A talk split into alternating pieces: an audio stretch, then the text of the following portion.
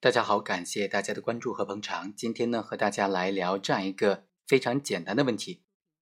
火灾事故发生之后啊，这个消防部门一般都会介入调查，第一时间勘察现场，对于火灾发生的原因、灾害的成因进行仔细的科学的分析认证，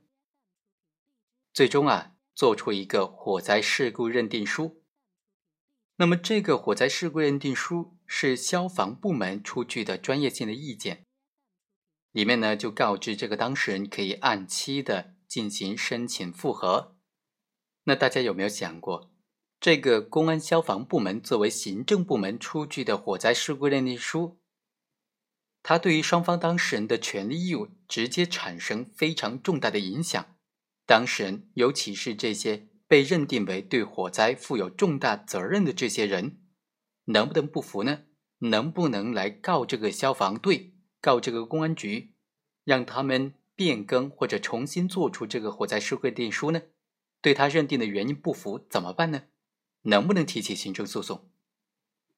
其实答案很简单，是不能的。为什么不能呢？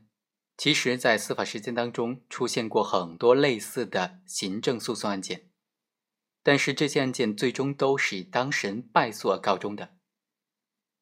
法院会认为说，火灾责任事故认定呢，仅仅是对于事故原因进行分析判断，就各方当事人的行为和火灾事故之间有没有存在事实因果关系做出的一种结论，是一种事实性的认定，它本身。这个火灾事故责任认定书本身并没有直接的确定双方当事人之间的权利和义务。虽然火灾事故认定书是处理火灾事故的证据，公安消防机构有可能依据火灾事故认定书对于责任人员实施行政处罚，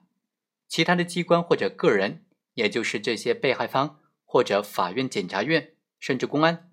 也有可能根据火灾事故认定书。来追究相关人员的刑事责任、民事责任，或者是相关的行政责任。但是呢，即使火灾事故认定书对于当事人的权利义务产生影响，这也是间接的影响，而并非是直接的影响。所以啊，法院认为，像这样的火灾事故认定书呢，它并没有直接的确立或者消除当事人之间的行政法律关系当中的权利和义务。所以这种行为。出具火灾事故责任认定书的行为，并不属于具体的行政行为，所以啊，就不属于行政诉讼的受案范围了。另外，还有一种观点认为呢，这种火灾事故认定书，它是消防机构在查明火灾事故事实之后，从专业的角度来对火灾的原因做出的结论，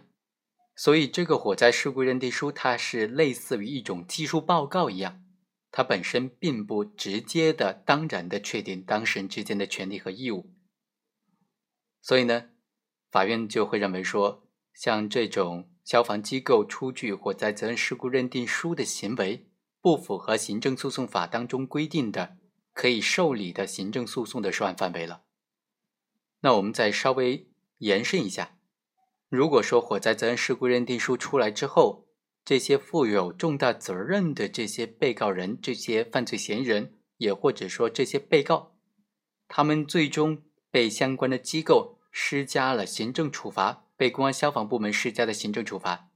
对于这个行政处罚决定，能不能提起行政诉讼呢？这就能了，因为这个行政处罚决定的行为啊，就是一个具体行政行为了，